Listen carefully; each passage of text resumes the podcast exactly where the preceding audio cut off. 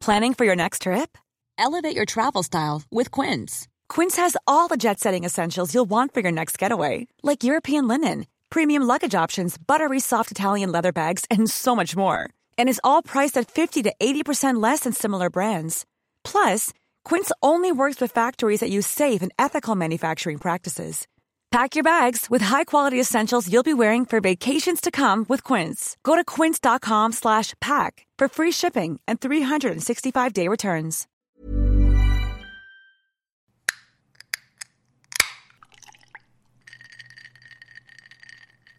So Let's get it. that was a creepy ass There's first grader. first grade. Shut up. Just read some things.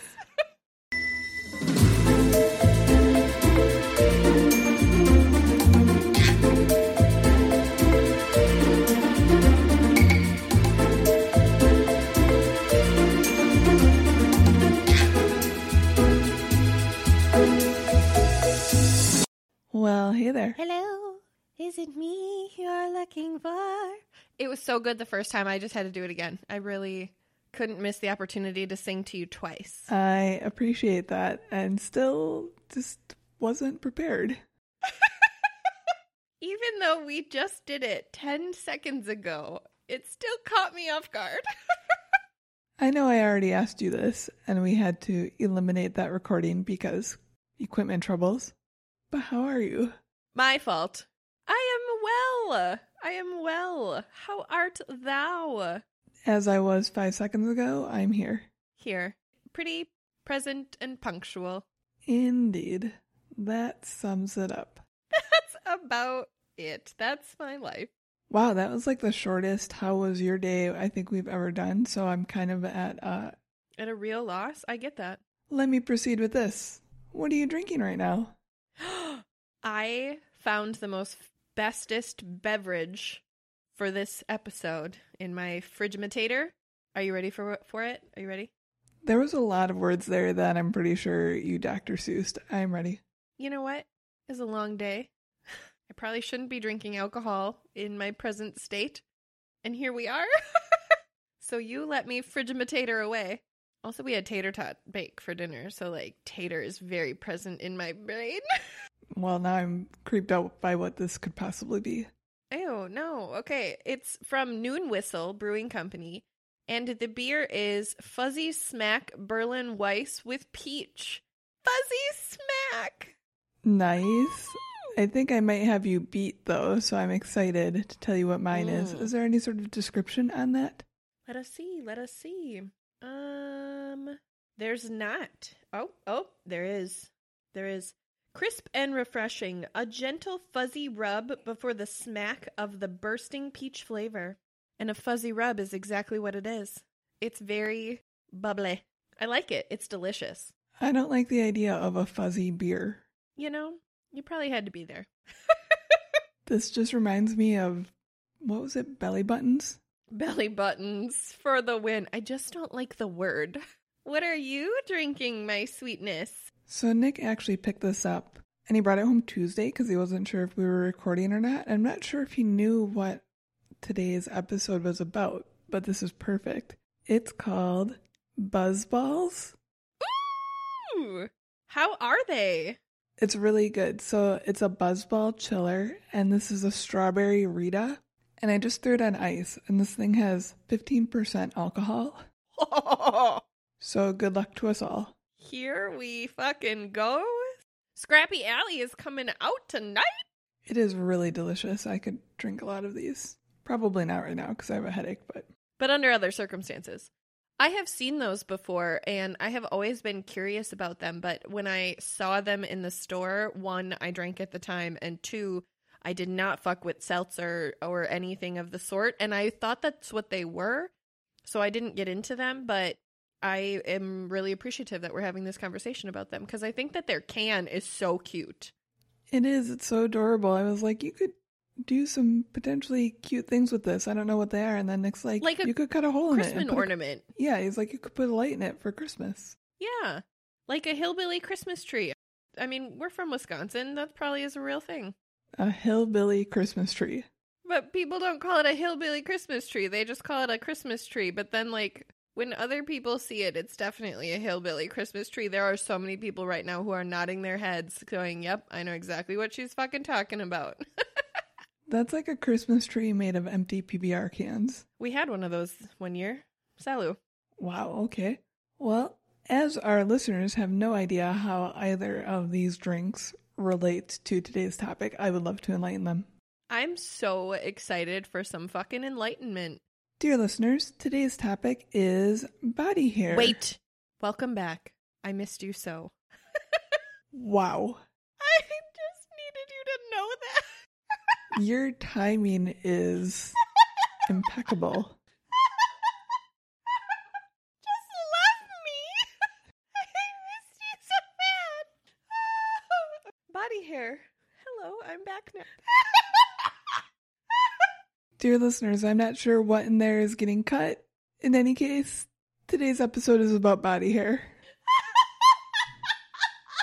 I work here. It's fine. It's fine. Here we go. Enlighten me.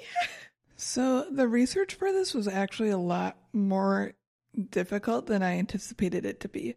However, there's a lot of history that I have, so buckle in. I did it. I did the buckle. You did. Thank you for soundboarding. You're very welcome.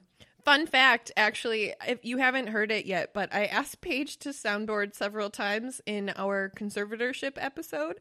Hilarious. Just absolutely hilarious. Aw. Okay, so this first part is from scienceabc.com, which sounds like a very official website.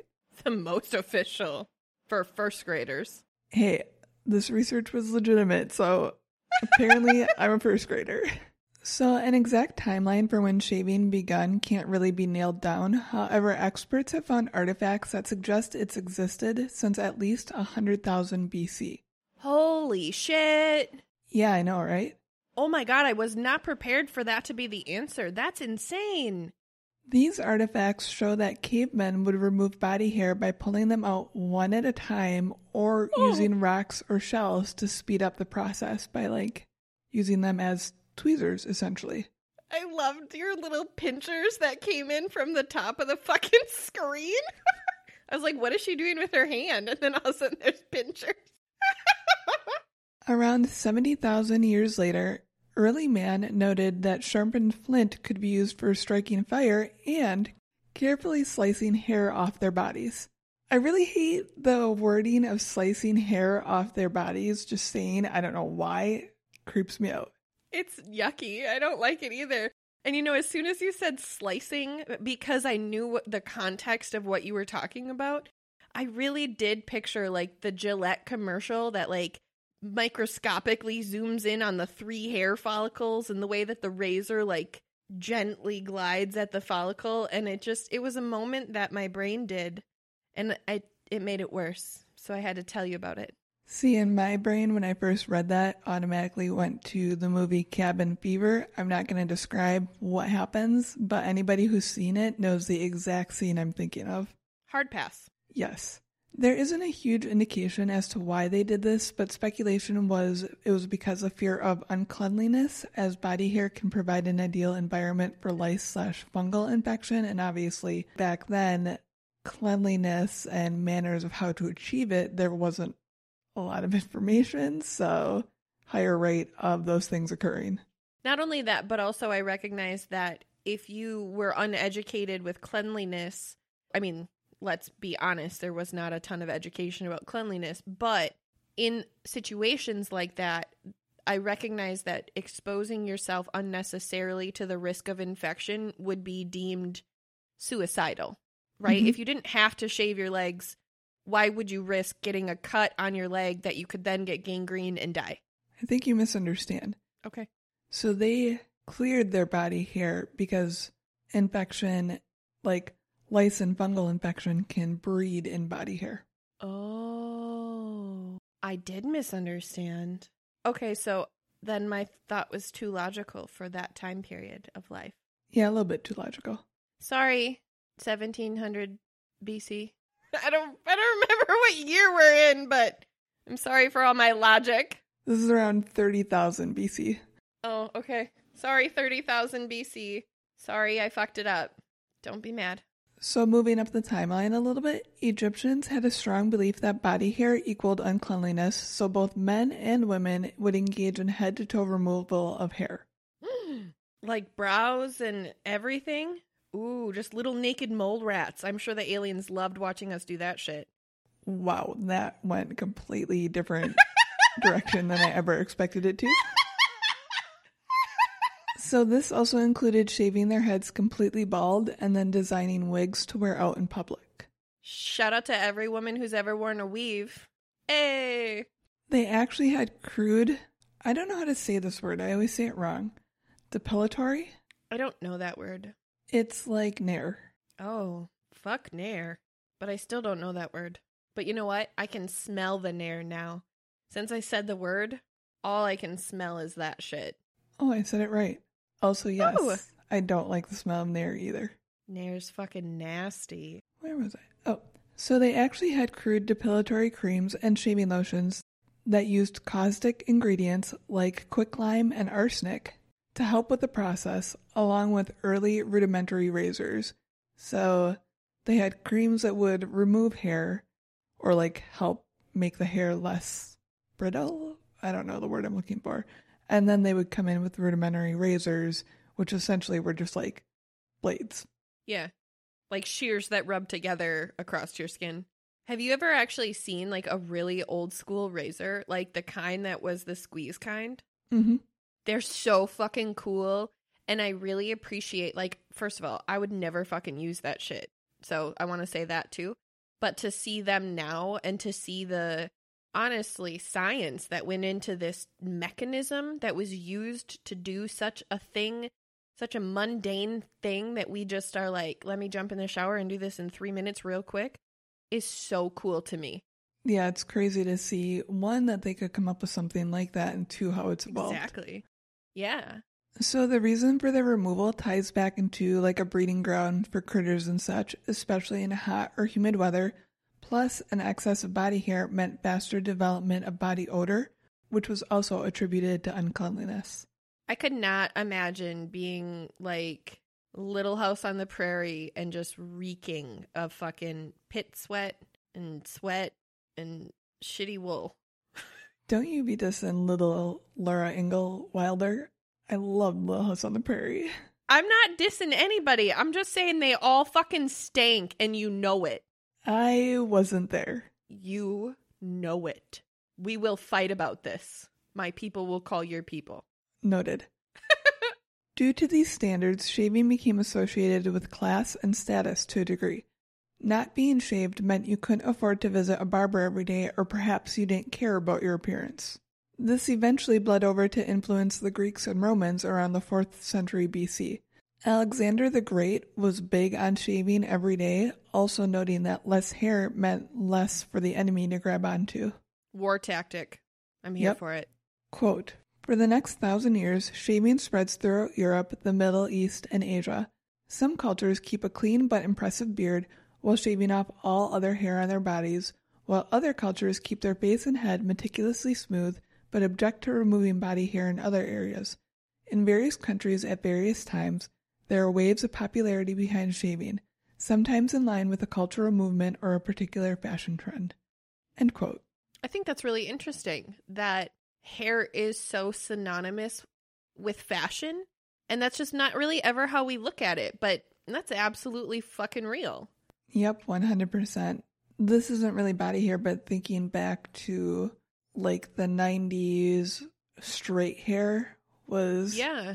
all the rage. And yeah, Yeah. I also think it's really interesting that the fashion aspect of hair, since that's what we're talking about right now, also applies to facial hair and honestly body hair in general for people, whether mm-hmm. that be man or woman. And that those trends can change. Like, I'm sure we're going to get into all of it, and I'm really excited about it. But that's really interesting. And I've never really given that thought that there's a fashion sense to the way you landscape your body. Like, I think that's a really cool way to look at it, honestly. yeah. So you are right. I do break it down a bit later on, and th- that actually ties into this next part. So I kind of sectioned off a part for women and men.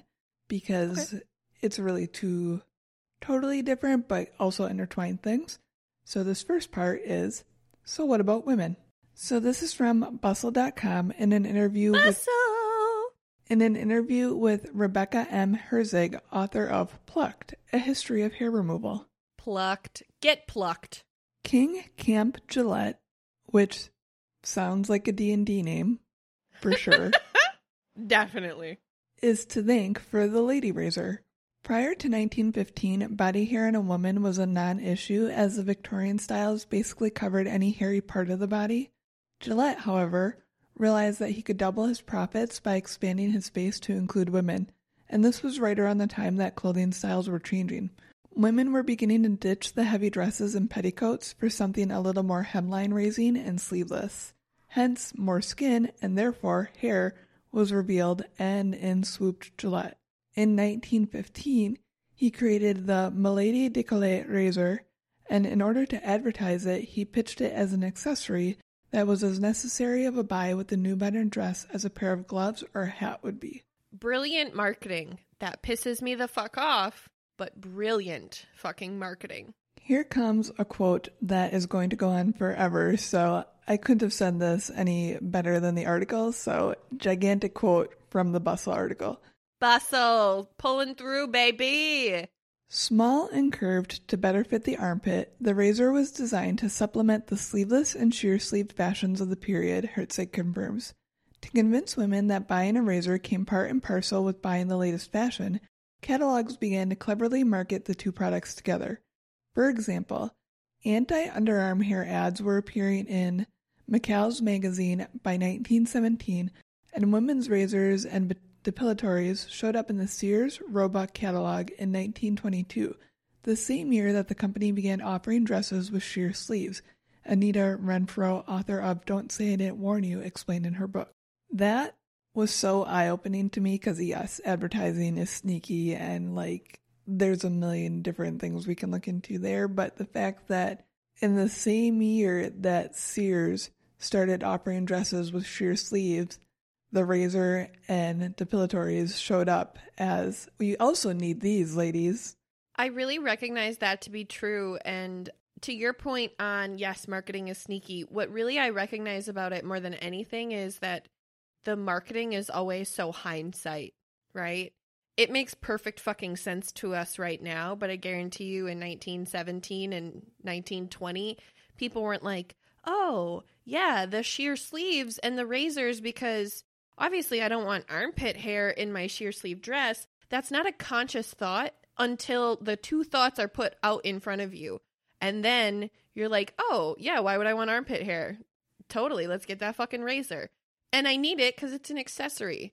I just really recognize that the marketing industry as a whole, but even historically, the way that those connections come together is really actually a little scary sometimes to think about are we making these decisions are we do or are we having original ideas or not you know what i'm saying that's really my thing is my question original ideas In instances like this, yeah, we definitely were. It was an Yeah. unconscious thought, and this was targeted towards your subconscious. So, like, it was just Yeah. a planted idea. And that's exactly what I'm getting at. So thank you for saving me because that's really what I was trying to get to. And I wasn't trying to sound like tinfoil hat or anything like that. I really was trying to get to exactly that the difference of conscious marketing versus subliminal marketing, and that we don't recognize that it's happening until after the marketing has been executed. And we either see it in research historically, like this, or we even see it in our own lives. Like you get a car for X and then you're like seeing different marketing and you're like, oh shit, I totally didn't even know that because the marketing makes sense now that I have the purchase that I have. Mm-hmm.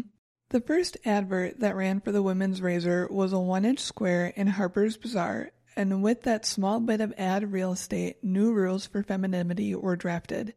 Shaving wasn't going to be a passing trend, but a new part of what it meant to be a proper woman in polite society. You know what I think's really interesting about that? I actually had that philosophy my entire fucking life. Like I personally prefer to be silky smooth. Like I I don't like fucking body hair on my body. I don't like being prickly. So that's me. That's my thing. It's a texture thing. But I also was very much raised under that exact impression. So I really actually appreciate that validation. See, and that was a question I had for you later, so we'll side tangent it right now. Sure. I was wondering, do you prefer to be shaved because that was how you were raised? Is it something that would have naturally come to you, eh, appreciating the feeling of smooth skin? Or, you know what I mean? For me, I honestly couldn't tell you one way or the other. I know for a fact that I would have wanted to regardless. And let me tell you why. I'm Italian. Hello, everybody out there. Tan white girl checking in. My hair is dark as fuck and it's thick and it's, I mean, it's thick. Okay. So even if I go a day without shaving, like one day, or I shave in the morning and then I get goosebumps at some point in the afternoon, by the evening, I basically have a whole forest of leg hair again. So that's a lie. That's just what it feels like because I really hate, I really fucking hate, I hate hair. I hate the texture of it. I really just don't. I love hair on my head and I love hair on other people, but on my body specifically, I don't like it. I do remember that my body hair has always been a thing that people have loved to make comments about because I don't I don't know why, but ever since I was a kid and it's always bothered me. I actually asked to start shaving when I was 10 years old and that's why because I wanted I wanted the hair off of my body because I didn't want it to be a subject anymore. And it's interesting to me because like my upper leg hair is basically non-visible. Yeah, and it feels like nothing. Your leg Mhm. feels like there's no hair there even if you didn't shave for like a week. But that's not how my lower leg feels, and that's what I shave all the time. I would like to quote Linda Belcher and say only hookers shave above the knee. That's a lie though. I always shave above the knee, but I love that quote. I do as well when I'm not lazy and or have time. I just have to do it. I just really do like a full full swipe all the way up. I can't help it. Like I just don't like it. Also, honestly, the shower is such an important place for me to be. I love being in the shower. So, if I can find an excuse to be in the shower longer, I'll do that. Nice. I think my problem is like if we sectioned my body into real estate, 75% is legs. So I get fucking lazy halfway through that shit. The front yard gets done. The backyard can wait for the weekend. Exactly. That's a really good analogy, joke, and comment in response. Oh, trifecta. So, after all, the goals of advertisers and magazine editors wasn't to meet women's needs, it was to create new ones. That was the only way to keep products moving off of shelves. And with more problems women had to worry about, the more magazine issues an editor was able to sell. That's fucking disgusting. Let's create more problems for women because they don't have enough problems as it is. Corporate. Three cheers to capitalism. Just kidding. Don't ever cheers to capitalism. The key in making women buy the product was to make shaving a new but unmistakable part of womanhood. Gillette knew that, and so he and his publishers used polarizing words in their ads, drawing a hard line between what it meant to be a man and a woman. As the first company to introduce the concept of shaving to women, Gillette was cautious to not be too modern. In their early advertisements for women, Gillette did not use the word shaving, but the word smoothing instead. Shaving was an activity men engaged in. Smoothing was more feminine. Kristen Hansen, a graduate of Women's Liberal Arts School, Barnard College, explained in her senior thesis. Very few Gillette ads for women used words like shave or razor or blade at all. The cultural association between men and blades was so deep and so old that they had to worry about making their products seem feminine enough, Herzig confirms. I made an angry face the whole time you were saying those words. That was extremely fascinating to me, though, that really like trigger words back then Yeah. had to be avoided to sell this product. Yeah. And I think that's why I'm making a mad face because I feel duped.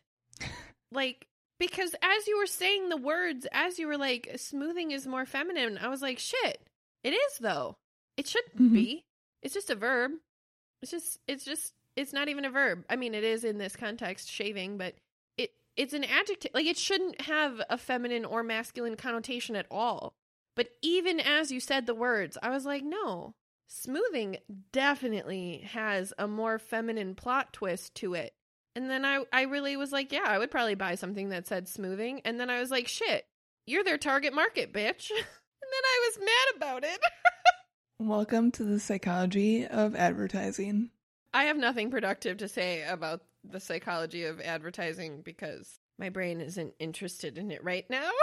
I'm mad about smoothing. Companies also picked out language carefully, creating a story where body hair had negative connotations and would dock points from a woman's scorecard. For example, I'm sorry, what's a scorecard? I'm sorry, I'm sorry, what's a scorecard? Apparently, women had scorecards. I don't know. sorry. Hopefully, this next point will clarify for you. Okay. For example, X Bazin, a shaving powder brand, shared that their product was used by women of refinement for generations to remove objectionable hair. Gillette labeled body hair an embarrassing personal problem and smooth underarms a feature of good dressing and good grooming, while another ad claimed you'd be unloved and embarrassed if you had ugly, noticeable, and unwanted hair. If you shaved, you were dainty, attractive, and stylish. If you didn't, you risked being pegged as the opposite. And then this went on a scorecard? It was like a societal scorecard. It's not real. It's not real. I don't know if you're like imagining a, a board somewhere. I wasn't. I mean, I okay. I just my little feminist self just hates all the things that are being said to me.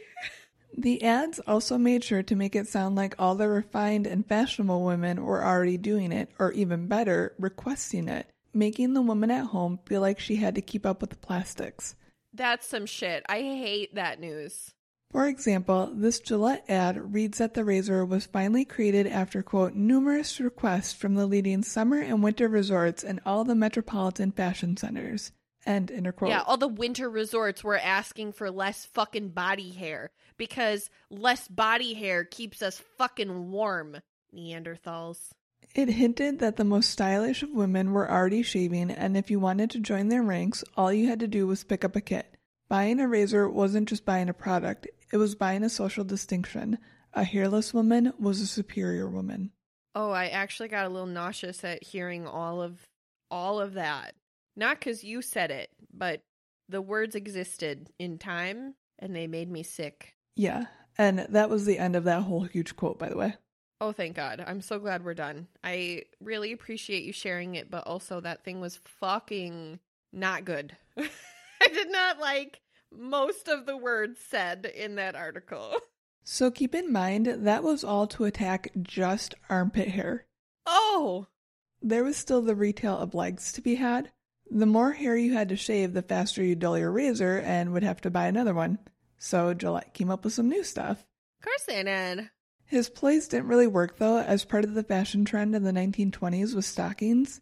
They were a quick and hassle free solution for leg hair, especially when shaving was messy and required upkeep. Okay, that's real.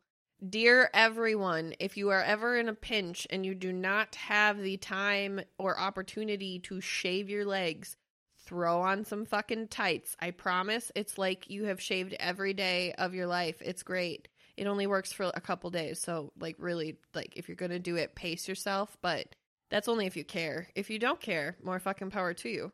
The indifference towards leg hair began to change in the 40s, however, due to World War II. The men fighting overseas were keen on taping pictures of pinups in their bunkers. One pinup icon in particular, Betty Grable, set the stage for smooth legs. One photo of her sold over 5 million pictures, and in it she was sporting a one piece and high heels with a killer smile and, quote, million dollar legs that went on for miles. Was it a picture of you? Hey, thanks. No, it wasn't. Oh, you're so welcome. You could have been Betty Gable in another life. You don't know. Come on, camera. Oh, she's cute. Isn't that one piece so adorable? It's so fucking adorable. And I loved her hair. Like, I would never wear my hair like that, but it was really fucking cute on her. Agreed. And yeah, I, I don't have patience for anything like that. I don't even fully shave my legs, she says. exactly. With that one image, the idea of objectionable hair was expanded. Women wanted to emulate sex appeal, and pinup girls in short skirts and playful bathing suits with smooth legs was it. Advertisers had their way in. Quote, but sensuality wasn't the only reason smooth shaved pinups inspired women to pay attention to their legs. It was also a way to show their patriotism. Inner quote. What may have put the issue over the top was the famous WW2 pinup of Betty Grable displaying her legendary and hairless legs. Shaving one's legs became an act of pure patriotism. Renfroe explained. Sans inner quote. Much like with makeup and red lipstick at the time, being beautiful was seen as a duty to the country to boost both the morale of the nation and the soldiers missing home. Makeup ads ran copy like, quote, keep up morale for national defense, end quote, underneath their lipstick ads, and shaving was seen as the same civic duty. That is actually absolutely fucking mind blowing. I have so many real thoughts about that, and I honestly can't even get into them in this episode because I need time to sit with them. But I am so appalled and yet absolutely not surprised by a single fucking thing you just said. Like, literally, the concept of telling women the price that they have to pay for their country because they cannot serve is to be beautiful. Dear women, you do not have to pay rent to exist beautifully in this fucking society. You are beautiful the way you are. I just need to say that too. Yeah, it was essentially marketed as this is the role you play in this fight. Right, which is, I mean, just so fucked up and so objectifying and so dehumanizing. And I'm not even saying that men have it better because they were drafted and like war is fucking terrible. And thank you to every man and future state women who have served this country. Like thank you to all veterans always everywhere. We always say that. But i really do think that that's fucked up. Like dear women your men have all left the country to go fight this terrible fucking fight. But you make sure that you're fucking beautiful in case he randomly waltzes through the door in the next minute what? Their husbands were gone for years. Yeah, both sides sucked. And then I also recognize I need to say this as an ex army girlfriend, okay? I need to say this. If I put myself in that mentality of I I have a partner who's in the army at that time in civilization. I recognize again, I'm putting current day Celeste with my brain in that time. Probably less opinionated because I probably would have been burned at the stake, but role play with me here. I recognize that if I had spent time the way that I, Celeste, currently spend time making myself beautiful just because, but my partner was gone, that would make me feel terrible all the time. I looked so good and I felt so at again, I'm really thinking about it from this perspective of that time in history because women loving themselves wasn't encouraged. We all know that. I recognize you're sitting there, you're all dolled up, you've got nowhere to go, and you also have no one to go see or be dolled up for because your partner is gone. But you owe it to the country to be beautiful. That's mm-hmm. fucked up. Yep, like I said, everyone sucks here. America. So this next part I knew, um, but I didn't know if you knew. So, still a quote. In addition to that, women no longer had the option of hiding their peach fuzz behind stockings thanks to rations. Nylon and silk were needed to create parachutes and war uniforms, so women had to resort to wearing liquid stockings, aka pantyhose, that were thick, tinted lotions designed to create the illusion of fabric for women reluctant to appear bare legged. So they would paint their legs with really lotions to make it look like they were wearing stockings, including drawing the line, drawing like a stocking line up the back of their leg. So I picture like intense tanning lotion on your legs and then like eyeliner down the fucking side. Yep. That's exactly Oh my it. god. It was typically up the middle, like up the back, yeah, and then they would right. even do the hem up top. That's commitment. The artistry was amazing. I believe you and I bet that they were stunning. I bet that at the time they looked very real given the comparable items that they were working toward. I believe that, okay? But also, never in my fucking life. So here's the kicker The thing was, though, the leg paint worked only if you had smooth legs. Shut up. According to a women's magazine at the time, the best liquid stockings available will deceive no one unless the legs are smooth and free of hair or stubble. What's the point of it then? Leg makeup will mat or cake on the heels and make detours around the stubble and give a streaky appearance, Herzig shares. Ah! Yeah. I just, what is the point then? Some women just weren't comfortable with having bare legs. That, okay, that part I get, okay? That part I get. But come on. You still had fucking bare legs. You had you had paint. You had literal paint. You had nothing. You had nothing on your legs. You guys, come on. After a while, though, more and more women decided that shaving and leaving their legs bare was simpler and far cheaper than bothering with any lotions or messy powders. This continued well into the post war years, into a time where nylons were available again in department stores and drugstore aisles. The women who adopted the habit in their teens and 20s passed it on to their daughters, and according to Herzig, by 1964, surveys indicated that 98% of all American women aged 15 to 44 were routinely shaving their legs. End quote. 98% of women. That's basically all of us, just in case anybody has a hard time with math. Yeah, 98% doesn't really clarify. As we shed or got smaller layers, the more body hair had to go, like bikini lines. And as they say, the rest is history. Downstairs hair is the number one fucking irritant of my life. I that's the part of my body that I can't stand not being silky smooth. I just can't I just don't like it. I hate it. You're very angry at your body hair. You know why it is? Let me tell you. Let let's just have a moment. Let's let's let me educate you on why I hate my body hair. One, Jeff can't, that motherfucker, he used to bully me about my body hair, so fuck him. And two, Fuck you, Jeff. fuck you, Jeff Can't. That's the first time I've ever thrown out anybody's last name on this show, but everybody should know it was him. He also was like my fourth grade boyfriend and maybe broke my nose, but irrelevant. Um, and then also, also, uh, my biological father is basically a woolly mammoth, as well as his mother. Okay, so I have seen a woman woolly mammoth a- as well in my life, and um, I think growing up seeing all of their body hair because they really just liked to be their woolly mammoth selves everywhere in public, hair everywhere all the time. And uh, I did not like it. And I really think I associated the idea of Jeff Can't bullying me and looking like my biological father into like one thought. And if I don't shave, that's what I feel like I look like. And I just can't do it. Wow. Trauma. So I looked into a, a bunch of different studies to see like body hair acceptance for women nowadays, and really the overall consensus is it's still very taboo. Men and women equally don't like body hair on women. So On women? yeah. okay, is it time to talk about on the men? Because now I'm curious just by the way you said that. Not quite yet. Okay, I'll wait.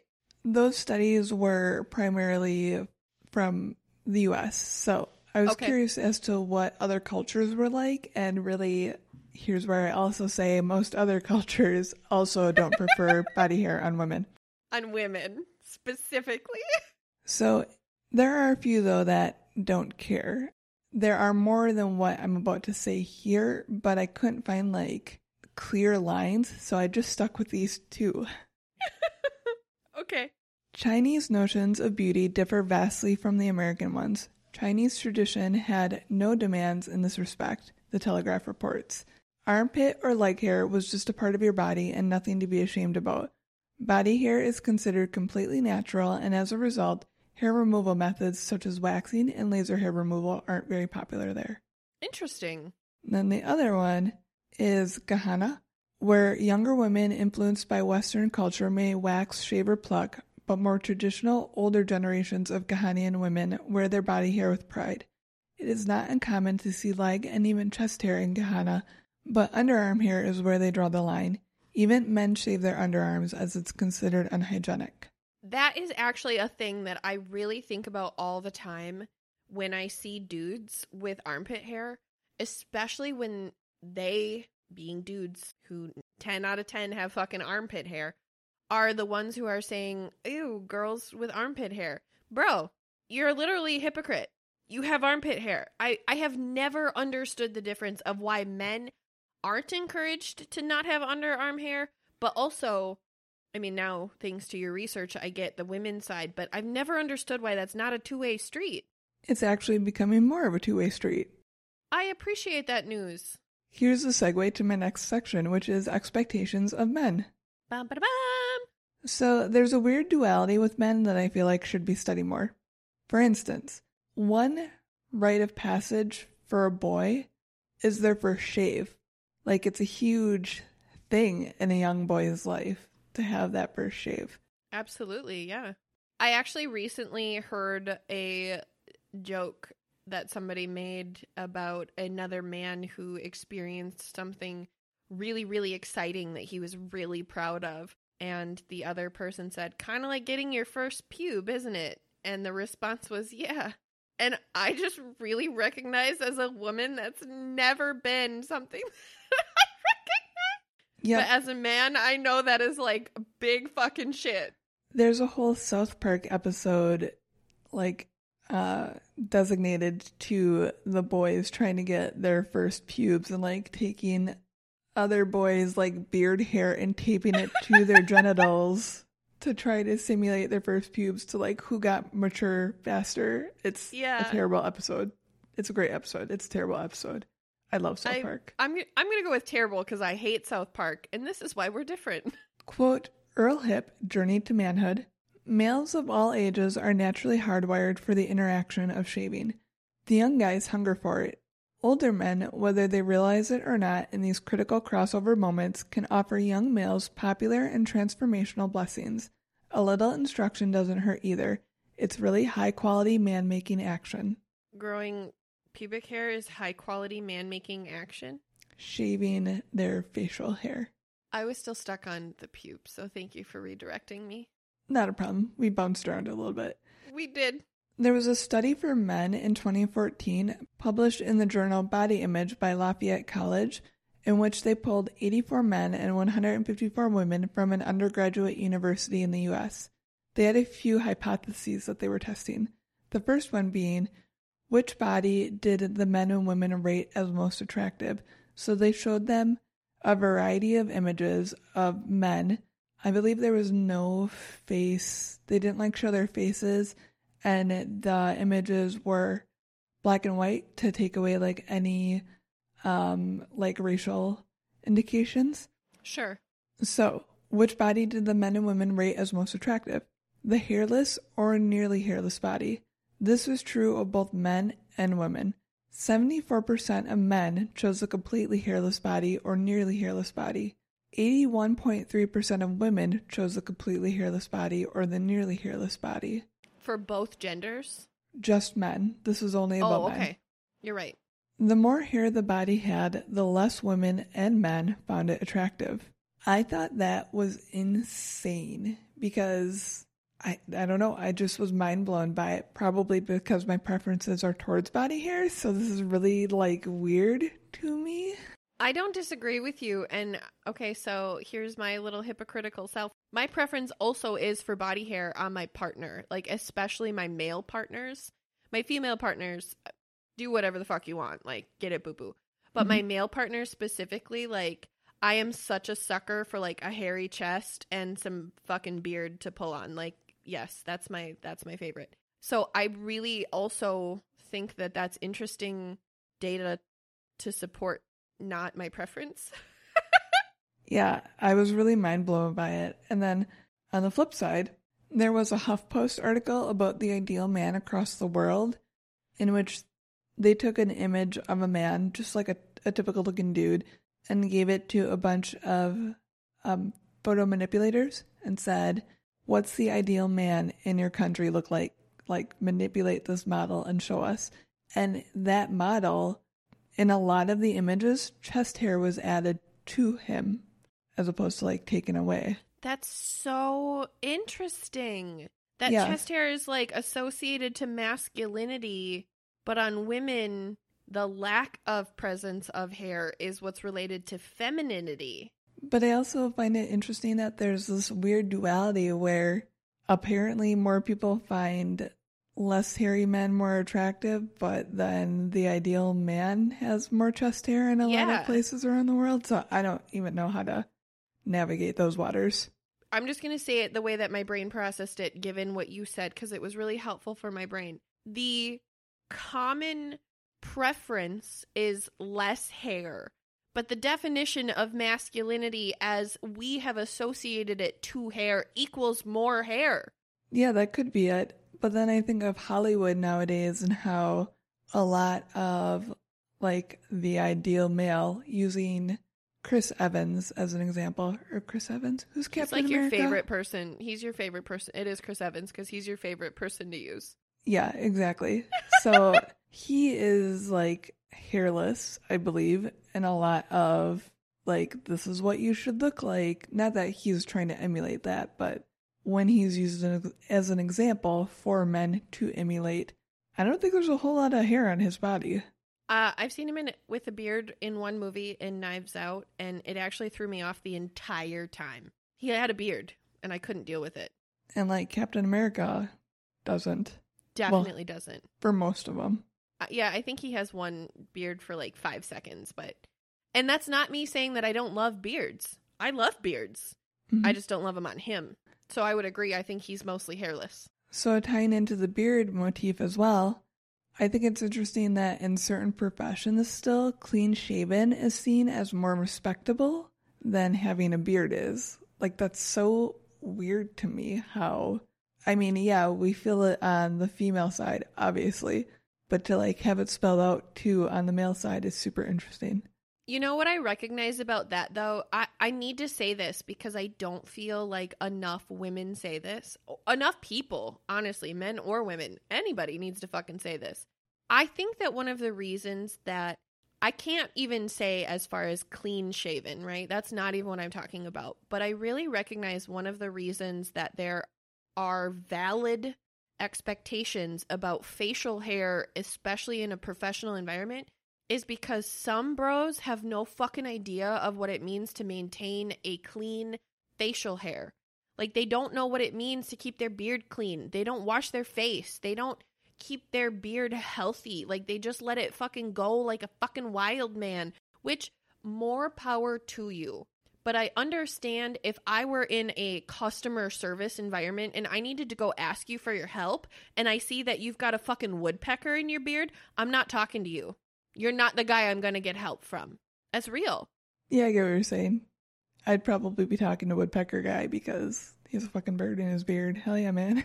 You would be absolutely talking to the woodpecker guy because there's a bird in his beard. And I'd be like, um, excuse me, when was the last time you washed that? I can smell you from here. See, it's interesting though that you associate unkempt beard hair with uncleanliness. Because that is only because I have personally experienced dudes who their unkempt beard hair has been uncleanly. I just think it's interesting that in the context of this, I mean, we all have like preconceived notions. It's Absolutely. totally fine. Yeah, I'm not offended at all. I really am I am really saying I'm curious if that's part of the professional aspect is the potential of eliminating that. That's really where I was going in that professional vein. Yeah. I will say that back hair for guys is still seen as pretty taboo, although it's not like like our armpit hair is for women. But like on the realm of acceptable man hair, back hair is like not on that board. You know, I need everybody to know this. I have an ex who shall remain nameless, but just in case anybody knows me personally, he's the one I hate the fucking most. Shout out to that guy. Back hair and shoulder hair. And I'm not knocking anybody. Let's go back to I fucking hate this guy. And if I could hit any of my exes with a bus, it'd be this one. And every time I see the shoulder hair, I'm just like, what the fuck was wrong with me? and that's how I feel about shoulder hair. Wow. And then on the pubic hair side, expectations for both sexes is looking pretty pretty even keel. Like grooming and maintaining is pretty much expected on both sides. I think that that's an interesting thing too, because kind of like I was alluding before, the fashion perspective of keeping both sides of that perspective groomed, right? Like the number of ways that you can take care of a pussy in relation to hair is fucking infinite, you guys. Like I've seen fucking designs. Like I saw a butterfly once. Like that was really intense, but anyway. Also for men, like I recognize that men don't have to be just clean shaven either. Like men have different stages and varying perspectives. I have never dated a man who has gotten manscaped to the perspective that I'm saying women can, but they can. They Mhm. absolutely can. So I think that that's actually really interesting that there are X ways this can be done, and yet the go to is more often than not just none. Yeah, agreed. Although, really, like, props to anybody putting designs in their pubic hair at all on either side because, Real. once again, ain't nobody got time for that. Real. So that was actually all I had as far as actual research goes. Um, I didn't really have anywhere to go with this because we discussed so many of my thoughts throughout the episode. Sure. But what I found really interesting is as time goes along, women with body hair is going to become more acceptable. And one of the things that I found within my research that I'll put in the show notes is a photographer who did a series of fucking stunning women with Mhm. armpit or leg hair. And like previous to doing this research, I don't body shame anybody. Like it wouldn't have phased me to see a woman with body hair like hair. I know women who do have body hair. But like going through and looking at these women taken in such an interesting and artistic light really truly fully desensitized me to it in a way that I really appreciate. And it really just clicked in my mind that the concept of shaming being related to masculinity or femininity is the stupidest thing ever. Stupidest fucking thing ever. Like nobody should be shamed for any sort of hair on their body. It's your body. You do what you want. Don't don't worry about what society has to say. And honestly, if somebody is staring at your leg or your armpits or your back that closely, they're a fucking creep. Tell them to get the fuck away. Real. I mean, unless it's my ex, and then direct him in the direction of the nearest bus, please. Nice. Actually, I have an interesting perspective. Specifically, I have a friend who does not shave her armpits. I have several friends who do not shave their armpits. And shout out to each of those women if they're listening. Appreciate you always. Thank you for all of the things that you have taught me about my own body and confidence and all the things. Again, thank you. Um, but I remember specifically one time a friend of one of my friends telling me that she gets actually like over sexualized and in a way fetishized, fetishized, fetishized because of her armpit hair. Mhm. And she is poly and she is in an open relationship and she is also very sexually active and she loves all kinds of people, right? So she has somewhat of a reputation of being open to sexual encounters. Okay. Mhm. That's her preference. That is just part of her lifestyle. This isn't me throwing shade at all. But those two thoughts put together, she said, is one of the worst decisions that she's ever made because people associate her armpit hair and her liberation of her body and her preference on being open into this weird little concoction of you're some sort of like crazy jungle sex freak or some shit and that she has body hair all over that they need to explore. Like these are things that people have said to her. I don't think that that's a perspective that's portrayed that often as it relates to body hair either. Not even in a positive way. It's still in my opinion in the way that she was describing it to me a negative. It's just a negative in the completely other fucking direction. Yeah, I could see where people would think that because a woman has body hair and doesn't like conform to society's standards, that means that they're more open to whatever sexual provocations might be out there when right those two don't have any correlation. not even remotely close. And I remember thinking that that was so weird when she told me that. Not that she told me. I appreciated hearing it and, and it was an interesting perspective. And here we are a year later and I'm telling this story for the first time to anyone. But I do, I remember sitting there thinking, that's so fucking weird that somebody would make that correlation about you because of your armpit hair. Mm-hmm. So, all in all, what I really got out of this research is let people be people. Like shaving, not shaving, whatever. Just fucking let people be. Let's change the minds. I think that that is a really important call out. And I really appreciate, honestly, throughout this whole conversation, not only did we talk about how valid all the perspectives are, but also that there is no right perspective. Mm-hmm. I think that that's the most important piece of this. Honestly, like, you guys, I am literally sitting here telling you I fucking loathe body hair on myself. But if you want to have all your body hair, great. And guess what? We'll snuggle. So come here. Like, I'll snuggle you. I don't even care about your body hair. That is never my fucking issue. I hate it on myself. Mm-hmm. And that's how I live my life. I think that we should all be that way. Obviously, that's what you're saying. But I really appreciate that we could even say that within this episode. Yeah. And actually, I came across a quote while doing this research that I thought fit the weird societal expectation piece so well. So, this was in an interview with Frank Zappa. The interviewer said, So, Frank, you have long hair. Does that make you a woman? Zappa responded with, You have a wooden leg. Does that make you a table? snaps. Snaps all around. Poetry snaps for days. I was so happy about that. I was so not ready for that to be the response, but fuck. Yes, I'm here for it. Yeah, and if that's not the perfect example of how stupid societal constructs around body hair is, like, yeah, that was about head hair, but seriously, it expands to so many concepts.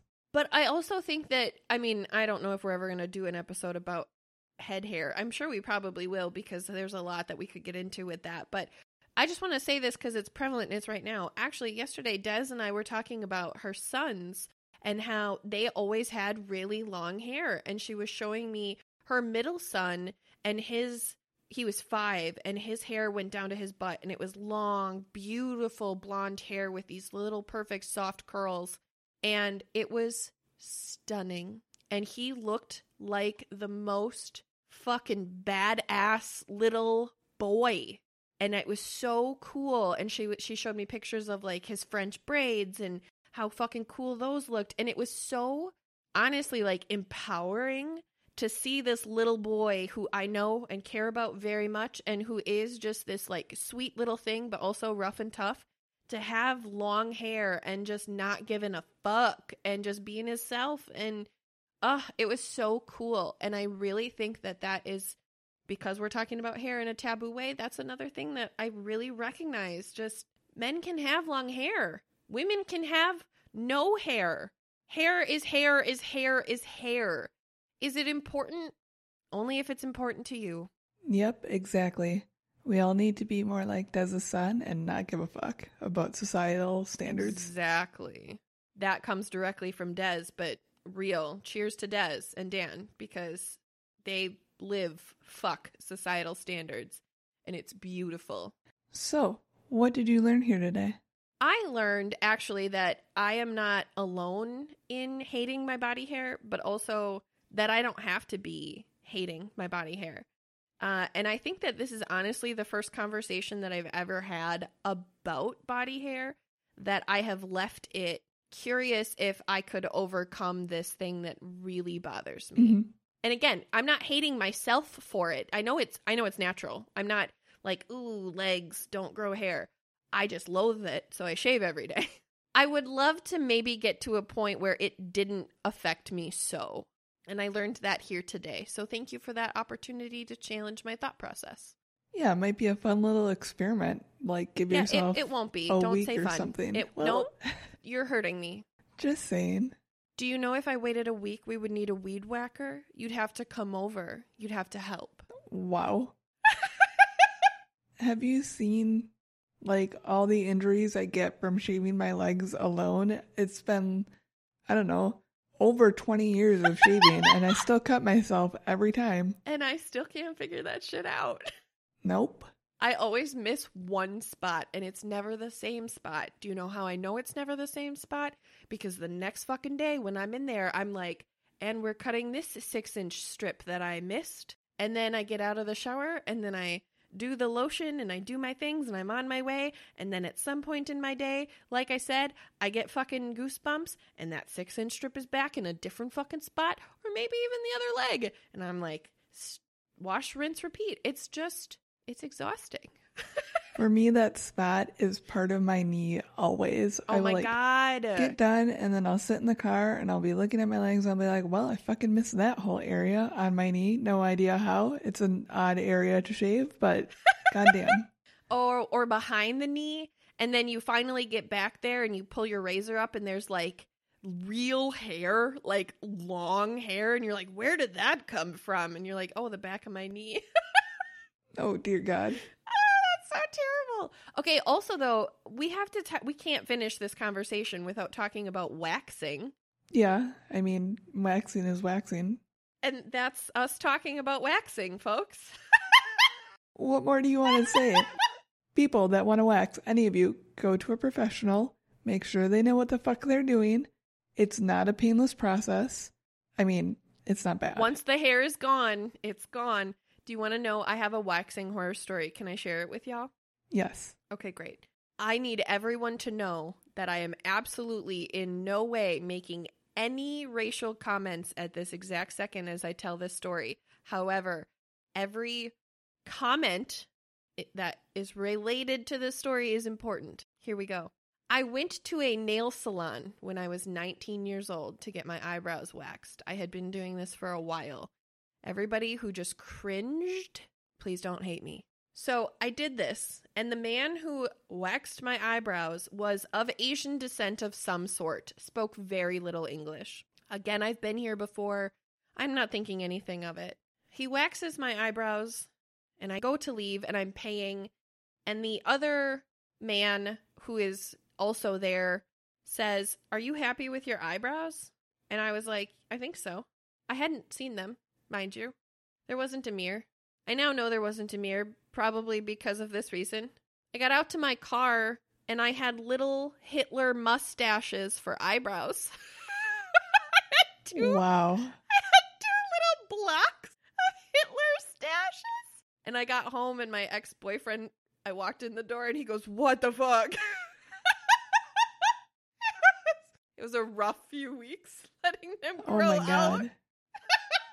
I never let anybody touch my eyebrows after that. I do my own eyebrows and I'm really hella good at them. I just get lazy, but never again did anybody ever wax my eyebrows. I had a similar experience when I got my eyebrow eyebrows threaded, where I like ended up with nothing left, and I was like, "All right, well, I guess I'm just gonna live with this for a while." Your eyebrows are almost invisible anyway though. So, I mean, I'm not I'm not criticizing. I'm just saying you draw them regardless Well, or I dye them. or dye them. Top them. secret. Top secret. That's true. I'm sorry. I didn't mean to air your dirty laundry. Mine are fake. Mine are tattooed. There. I don't care if people know that my eyebrows are dyed. That's real. That is real.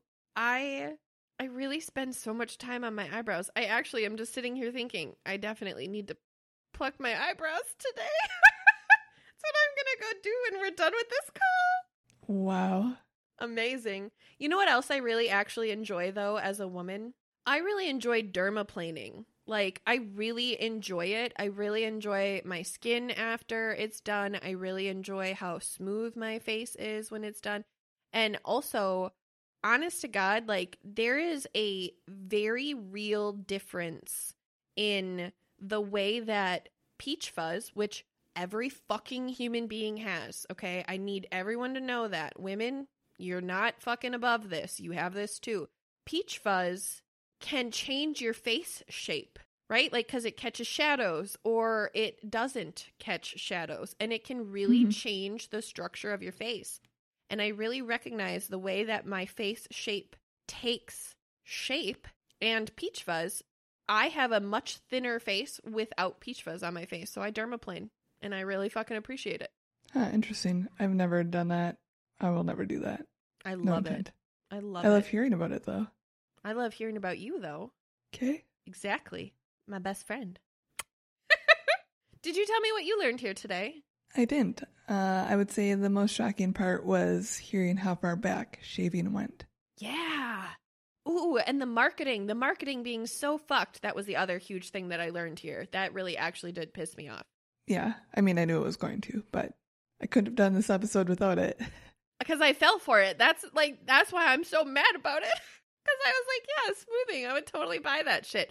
Okay, we also have to acknowledge, though, how fucking annoying it is when they sell women's razors that are, in fact, just a normal fucking razor, but they call it a woman's razor because it's pink. Fuck Mhm, true. everyone who does that shit. Agreed. I mean, all that's so stupid. So fucking stupid. Just like the people who make pens for women. Go fuck yourself, Larry. Yeah, Larry, I've never seen your ads, but go fuck yourself. Pens for women. I'm serious. That's a thing. Go look. I'm just gonna not even give them ad traffic revenue. I appreciate you really not giving them ad traffic revenue. Thank you. I would love if you could please inform our listeners of all the things. See, and I've done so much talking this episode. Navigate so hard. I would love to. Dear listeners, we would really appreciate if you would share our episode with somebody who you think might enjoy it. Otherwise, check out some of our other content. We have some really great topics that we would really appreciate for you to check out. Share with a friend if you love them. Please don't hesitate to head over to Apple Podcast to rate us. That is the way that, I don't know, we get the things, algorithms and shit, science, science, science. Please just help us. We are so grateful. We also have merch that you can check out, an RT Public page, and a Patreon page that has some fantastic bonus content, including some amazing bloopers um, and some other content that we talk about and then forget we made, and it's all out there. It's really great. You can find us on our socials at Taboos the Pod on Instagram and Twitter. We are just Taboos on Facebook. If you'd like to send us an email with a taboo topic suggestion or to apply for being a guest, you can send us an email at taboospodcast at gmail.com. And we also have a website, which is taboosthepod.com. Allie Girl made it, and I webs it. How'd I do? Beautiful. And our website will soon have a like guest submission form as well, where you can like sign up for calendar dates and stuff. Amazing. Yeah, you nailed it. Thank you. It only took a year for my first successful outro. Hey, at least we got there. Hey, Well, I guess on that note, dear listeners, do you? be taboos.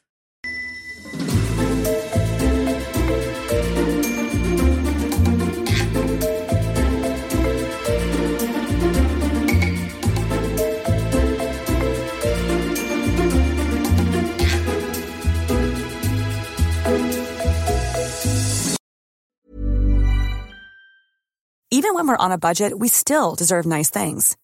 Quince is a place to scoop up stunning high-end goods for 50 to 80% less than similar brands. They have buttery soft cashmere sweaters starting at $50, luxurious Italian leather bags, and so much more. Plus, Quince only works with factories that use safe, ethical, and responsible manufacturing. Get the high-end goods you'll love without the high price tag with Quince. Go to quince.com slash style for free shipping and 365-day returns.